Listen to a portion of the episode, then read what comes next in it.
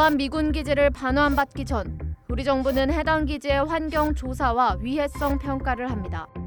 기지 내 환경 오염 정도를 파악해 미군 측에 책임을 묻고 정화 비용 등을 협의하기 위해서입니다. 환경 조사와 위해성 평가는 2009년 한미 당국이 합의한 공동 환경 평가 절차에 따라 이루어집니다. 환경 조사는 토양과 지하수에서 어떤 오염 물질이 얼마나 검출되는지를 조사하고 위해성 평가는 환경 조사 결과를 바탕으로 그 오염 정도가 인체에 얼마나 악영향을 미치는지를 조사하는 겁니다. 서울에 있는 미군 기지 네 곳의 위해성 평가 보고서입니다.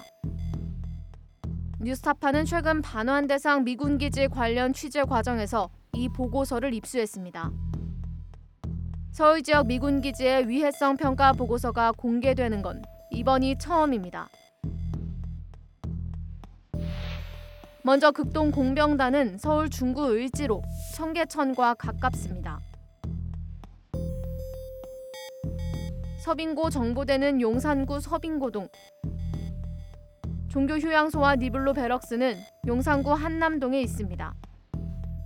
이 미군 기지들은 지난해 12월 우리 정부가 반환받아 현재 환경 정화를 앞두고 있습니다. 위해성 평가 보고서에는 어떤 내용이 들어 있을까? 먼저 이 네 개 기지들 가운데 환경오염 위해성이 가장 높은 것으로 나타난 극동 공병단을 살펴보겠습니다. 을지로에 위치한 이 기지는 종로 5가 인근 청계천과 도로 하나를 사이에 두고 붙어 있습니다. 이곳의 환경 오염 정도는 지난해 국정감사를 통해 이미 알려진 바 있습니다.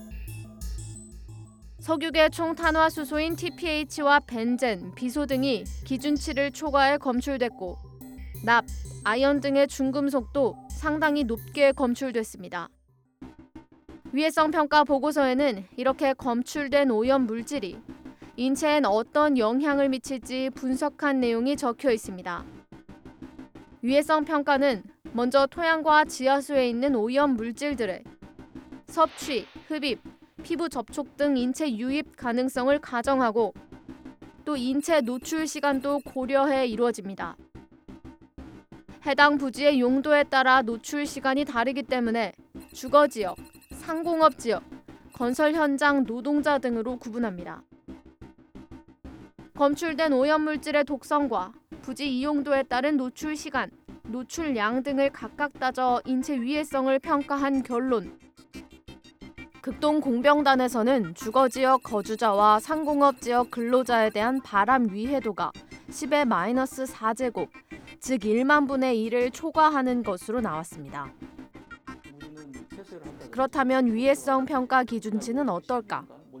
우리나라 토양 오염 물질 위해성 평가 지침에 어, 위해성 평가 기준치를 10의 마이너스 5승에서 10의 마이너스 6승으로 어, 제시하고 있습니다. 근데 그게 그러면은 10만 분의 1의 확률로 암에 걸린다는 거니까 암에 걸리지 않을 확률이 훨씬 높은 거죠.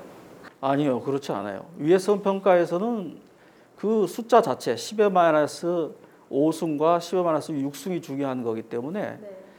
어, 그 기준치보다 초과하느냐 안 초과하느냐가 어떤 위해성 판단의 기준이 되는 겁니다. 바람 위해도 10의 마이너스 4제곱은 1만 분의 1의 확률로 암에 걸릴 수 있다는 말입니다.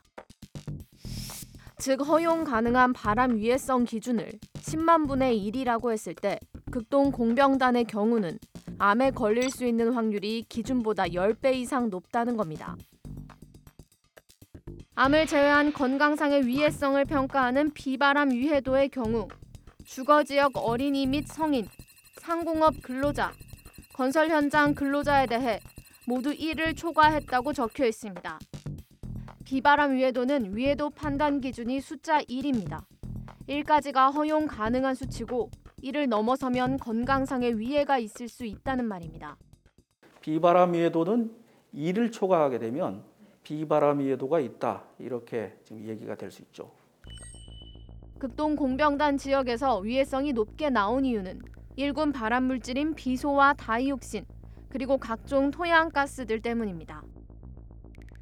특히 토양가스는 휘발되기 때문에 흡입을 통한 위해도가 높아지고 실외 공기를 통해 부지 밖으로 이동할 가능성도 있습니다.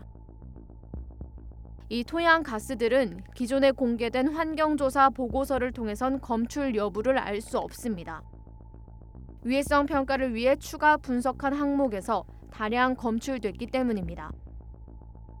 환경조사 보고서 외에 위해성 평가 보고서도 시민들에게 공개돼야 하는 이유입니다.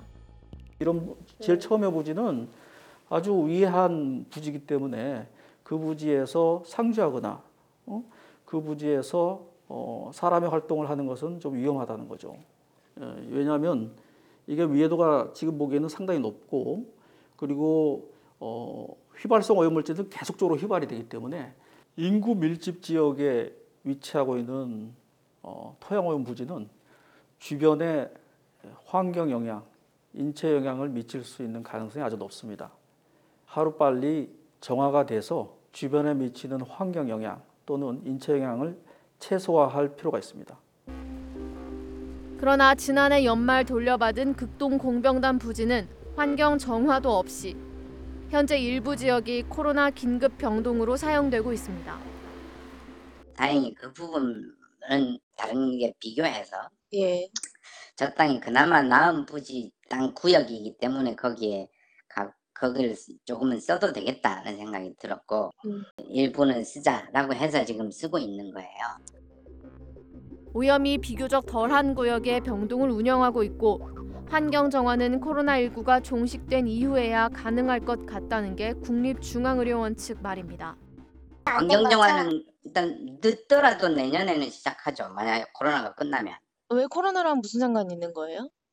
저기 임시병동 지금 서- 돼 있잖아요. 아, 그것까지 네. 나가야지 한꺼번에 정. 그러면 거기 극동 공병단처럼 심각하지는 않지만 다른 기지에서도 위해성이 기준치를 초과한 것으로 나왔습니다.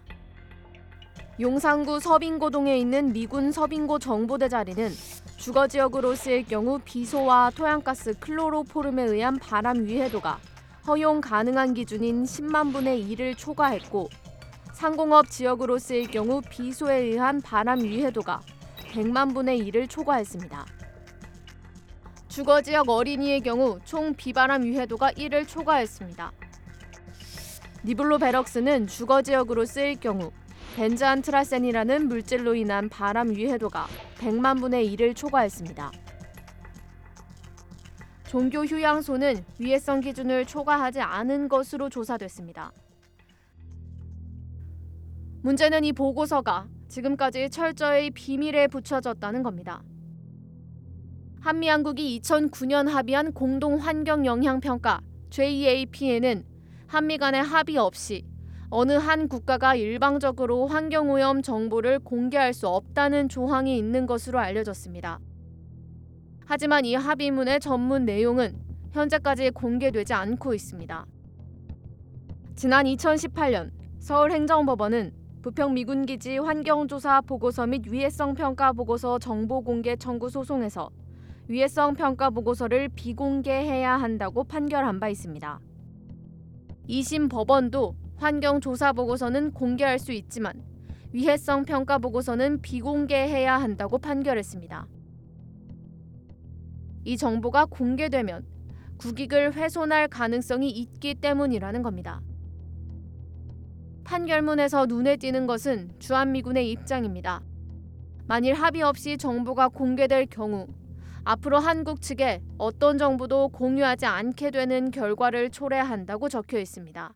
국가의 이익을 뭘로 보느냐에 따라 다른 것 같아요. 어쨌든 가장 중요한 건 그 공간을 반환받는 것도 결국에 시민들을 위해, 위해서 반환을 받는 거잖아요. 시민들의 알 권리나 건강권은 등한시하고 어, 이 외교적인 협상에 대한 부분만 계속 강조를 하다 보면 결국에는 국익이 누구를 위한 국익인지 그냥 만약 위해성 평가 대상이 미군 기지가 아니라면 그 결과는 당연히 공개되고 있습니다.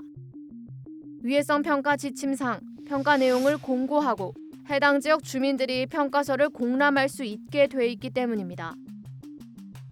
실제 지난해 4월 위해성 평가 내용이 지역 주민에게 공개된 사례가 있습니다.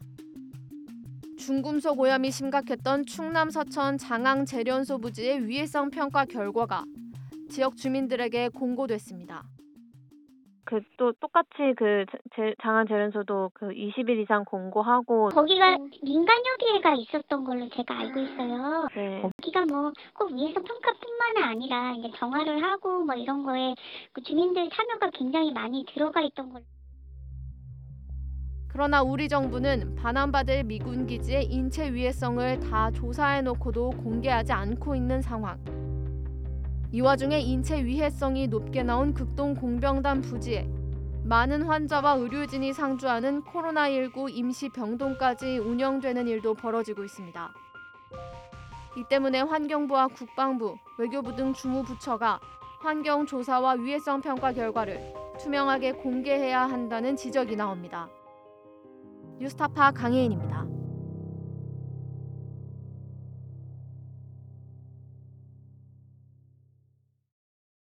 목숨을 걸어서라도 지키려고 하는 것은 국가가 아니야. 난 분명히 소위 애국 이런 것이 아니야. 진실이야.